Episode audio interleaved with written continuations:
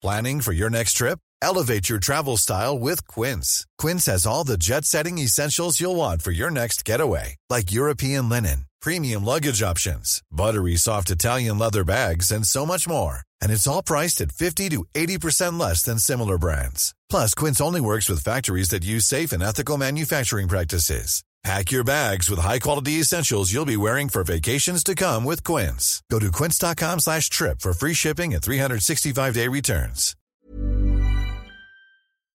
Hello, just a quick reminder that if you like what you hear, you can bung me a couple of quid on Patreon. It's patreon.com forward slash probably true. Let's get on with it, shall we? You're listening to the award winning Probably True. Please be aware that this podcast may contain strong language and adult themes. It would be boring otherwise. A few weeks ago, a mate of mine had a birthday. He doesn't really like parties and stuff like that, so instead of having a big bash with him, he asked if we could go to a sauna instead. He'd not been before and he wanted to go but didn't want to be there on his own because he was a little bit nervous. For those not in the know, a gay sauna is like a normal sauna in that there are wet rooms and steam rooms and a hot tub and all that sort of thing, except it's full of gay men, so there tends to be a lot of shagging and stuff going on in there too. in fact, usually as well as the sauna and the steam room and changing rooms and stuff like that, they generally usually have little rooms that are not much bigger than a cupboard too, and they have padded benches in them where you can get to know your newest gentleman friend a bit better. Those benches are wiped clean, and usually still a bit warm. Anyway, he wanted to go to a sauna for his birthday, and who am I to refuse a friend his birthday wish? I'm not sure why he turned to me as the knowledgeable one in this kind of thing. It's not like I go a lot, you know, I've been a couple of times, I guess, every now and then, but not enough to fill up a loyalty card. Not that I have a loyalty card. I mean, I don't even know if they do loyalty cards. That'd probably be a bit weird, though. What would you get when it was full? A free bucket of bleach and a scrub down with a wire brush? Anyway, I think he just wanted someone to hold his hand, at least to start with. After a while, usually one's hands are a little full, or so I'm told. Anyway, so off we went, paid our entrance fee, took off all our clothes in the changing room, wrapped a complimentary towel around our waists. Complimentary? It's part of what you're paying for, it's part of the service. Who brings. Th- Could you bring your own? Why would you want to? Jesus. Anyway, and we wandered in and we got steamy. This particular sauna was really nicely done out. It was more like a Swish Health Club sort of thing with lots of wood on show.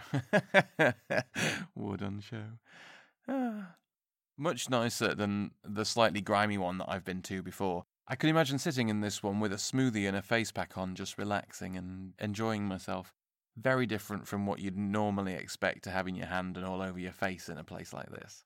Whatever nerves my mate had had must have disappeared really quite quickly. Within five minutes of being in the steam room, there was a random young man giving him what seemed to be quite impressive head. Some people might find it awkward to be sitting next to a friend while they're getting noshed off, but I was fine with it, to be honest.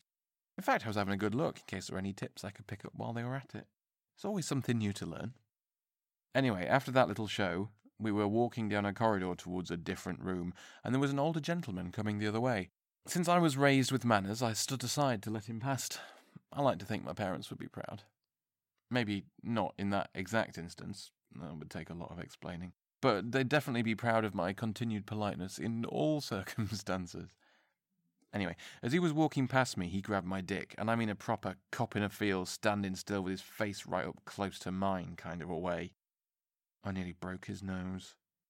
My mate didn't see all this as he was in front of me and still enthusiastically bouncing around exploring different rooms and presumably making even more friends. So once I'd shoved this guy away and told him to fuck right off, I joined my mate in the dry room.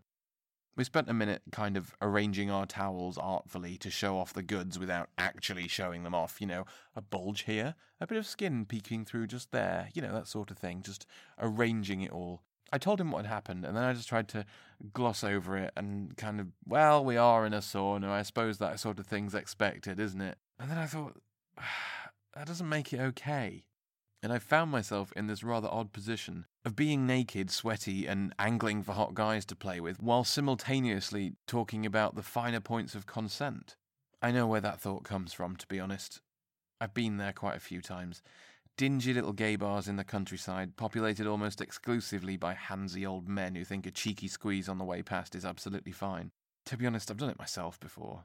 Back in the days before I knew better, and I could have used the phrase, it's happened to me, so it's fine if I do it to someone else. without actually wanting to punch myself in the face.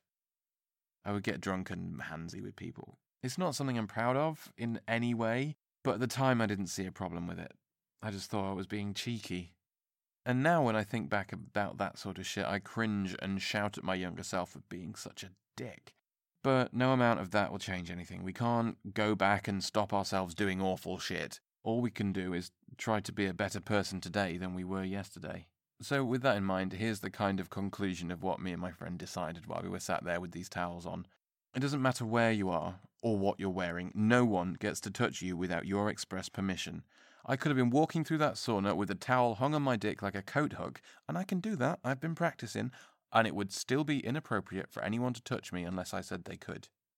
Another example was a lovely friend of mine who decided to march at Pride wearing nothing but a thong and a rainbow coloured string vest he was a big boy, so he really, he really filled that pouch. It was, it was lovely to watch, kind of just slapping around, really kind of pendulous and heavy. And anyway, not the point. Afterwards, he complained that his day had been ruined because people kept groping him, and without even thinking, I opened my mouth to say, Well, you were showing it off a bit. But I stopped myself and thought about it. Because there's no possible way, there's no possible situation that you can be in where the phrase, if you didn't want to be assaulted, you shouldn't have worn such skimpy clothing, that can never be an okay response. For one thing, who gets to decide what's acceptable and what's slutty and asking for it? That's a very slippery slope. But the bigger issue here is that any response along those lines shifts the blame away from the one doing the groping, as if they're somehow entirely unable to control themselves and it's the one in the skimpy outfit's fault for somehow inflaming their ardour and tempting them into an uncontrollable fit of gropiness, or worse. Ugh. Any man who can't stop himself from touching someone without permission shouldn't be allowed out in public in the first place, and anyone who doesn't understand why that's wrong needs a good kicking. There's a social contract in there, I think. You know, you don't touch me without my permission, and I won't beat the snot out of you. Seems fairly straightforward in my eyes. Not that permission was too much of a problem for my friend in the sauna. He was giving it out left, right, and centre. I was impressed more than anything. That boy can really go for it. I think one of his parents must have been Tigger, and the other one was probably very sore. He was having a great time, at least from the few minutes when I got to talk to him while he was getting his breath back, he seemed to be having a good time. But then he'd catch someone else's eye and be off again. I'm surprised there was any sex left for anyone else to have that night. And to be honest, it's a good job we were at the classier sauna. The grimier one that I'd been to before had a room with a sling in it, a hammock like arrangement where you could just lie back and let people line up to take their turn. If there'd been one of those in this place, he'd probably still be there now. I think rather than a card, he'd have preferred shares in Durex or a gallon of lube and one of those little cushions to sit on afterwards. This was probably true. The award winning storytelling series written and produced by me, the award winning Scott Flashheart. If you liked what you've heard, you could share it with your friends, leave a positive iTunes review, and sign up at probablytruepodcast.com. If you didn't like it, you can find me on Twitter as Unlikely Lad. Come at me, bro.